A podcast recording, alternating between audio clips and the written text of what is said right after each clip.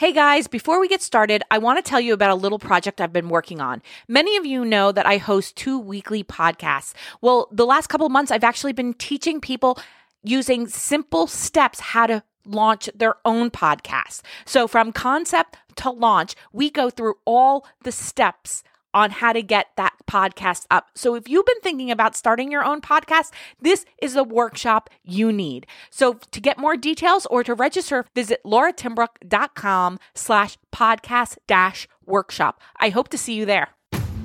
All the nutrition information out there today, everything's conflicting, completely confusing. How are we supposed to be healthy if even the experts can't agree? This is Outspoken Nutrition. I'm your host, Laura Timbrook, and we're going to break it all down.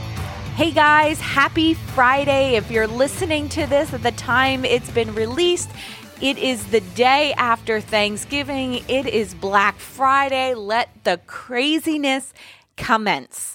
But what I wanted to talk to you on this Friday about is something we have heard from every fitness and wellness professional. And I'm going to flip the script. We have all heard leave your holiday meals at the holidays. Don't eat the leftovers. Get right back on track.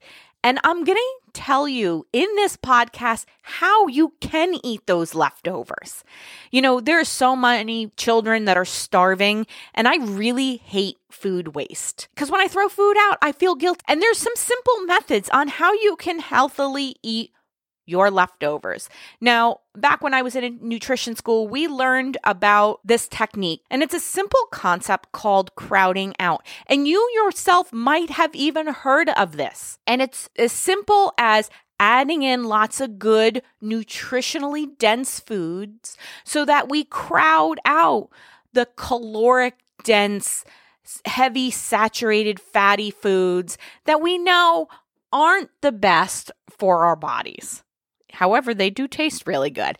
And that's one of the reasons, you know, a lot of these professionals will tell you just get rid of it. It's not worth the calories, or you shouldn't be eating it because it will pack on the pounds, especially if you're not burning all of that that you're eating. And let's face it, eating mac and cheese for a month straight, probably not healthy. However, I will agree with you, it is totally delicious. So now that we're talking about mac and cheese, let's see on how, if we were to have leftover mac and cheese, how we can simply reuse it using that method of crowding out. So let's say we have a half a tray of mac and cheese left over, which if you do have a half a cheese a tray of mac and cheese left over, I think that's almost a sin. But I digress. Let's say we have half a container of mac and cheese left over. What we can easily do is take a couple heads of broccoli. And yes, you heard me, a couple heads of broccoli. We want to crowd out couple heads of broccoli, maybe a couple handfuls of spinach, maybe chop up an onion, some garlic, saute that up and mix it in that leftover mac and cheese.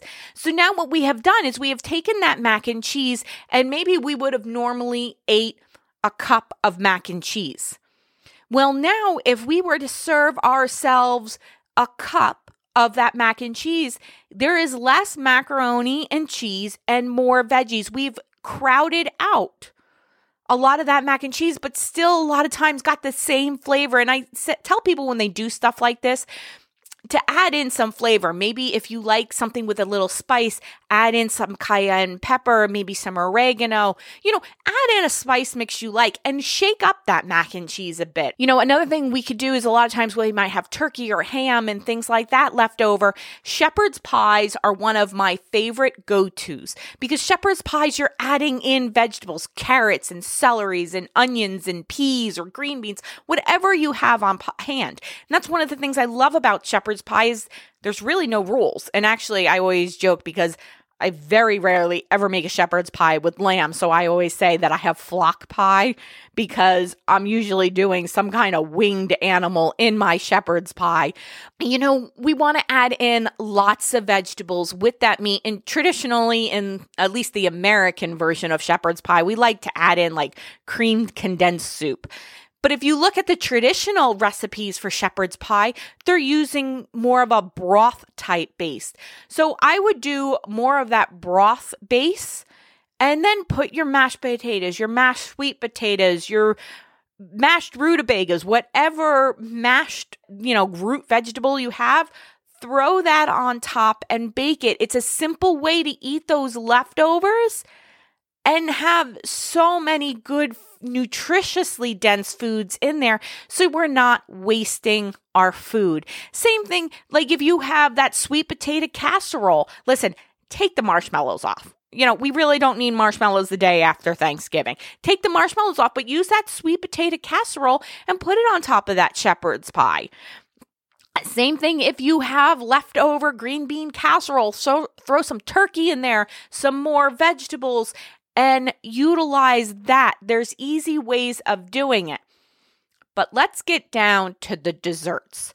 Now, this is often where we really hear people saying, don't eat your desserts after your holiday meals. And, you know, I kind of understand where they're coming from because desserts, you know, we really want to watch how much sugar we're intaking because sugar will drastically affect weight for that matter. So we really want to be careful on our sugar. But, you know, for the the good thing, a lot of desserts can easily be frozen.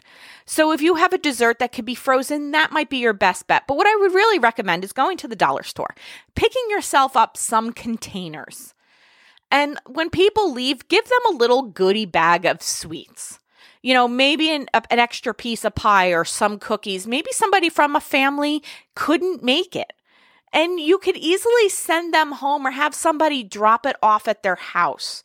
That way, everybody gets a little bit of the holidays and you're not left with a ton of leftovers. And like I said, utilizing that freezer for things that can be frozen. So if you have company coming over unexpected, you can pull out a dessert. I know growing up, you know, my mom was the queen of penny pinching. And I can't tell you how many times she would pull a pound cake or a date nut bread or a banana bread out of the freezer because company was suddenly coming over and she had desserts. We've gotten away from a lot of that because a lot of our grocery stores might be close by and we can utilize just running to the stores and grabbing things. But if we already have it, instead of throwing it out, utilizing a method to freeze something would be fantastic. You know, and my husband will tell you breakfast pie is the best pie of the year. And I'm not talking about a breakfast pie that's like vegetables and eggs. No, I am talking about a full on slice of French cherry pie the day after Thanksgiving. Now, in all fairness, my husband does work out like a fiend, so he's probably one of the people that can actually burn it off. However, it's still not the healthiest thing, but if you were only to do it, he does it really only on the day after Thanksgiving. Go for it. It's something you love. The small amount of sugar and Uh, well, not small amount of sugar. There's a lot of sugar in there. But when we really think about it, you know, it's something that brings him joy. He doesn't do it every day. Just let it be. He really enjoys it. It's sometimes, especially in this year 2020, sometimes we just need to do something that gave us joy. Many of us, like myself, has done too many things that give us joy and now we might have the COVID 15 or the COVID 20 or the COVID 35, whatever it might be, right? But really focus on stuff where we're crowding out. And, you know, really, if you're going to have breakfast pie, breakfast would probably be the best time of the day to have pie because you have all day to burn it off rather than having pie at night, which most of us do. And we increase our blood sugar and then go to sleep. So we basically store fat. But using those methods, crowding out lots of good foods, less of the high caloric foods, and really just making sure we're enjoying the holiday season. This is what this year is really about. Is focusing on less and in more enjoyment this year has been such a year of turmoil and stress that if a little bit brings you joy, go for it. So I hope you guys enjoyed this episode and I will talk to you next week. And don't forget to eat those effing veggies. And with the holiday season, eat a lot of those effing veggies. I'll talk to you later.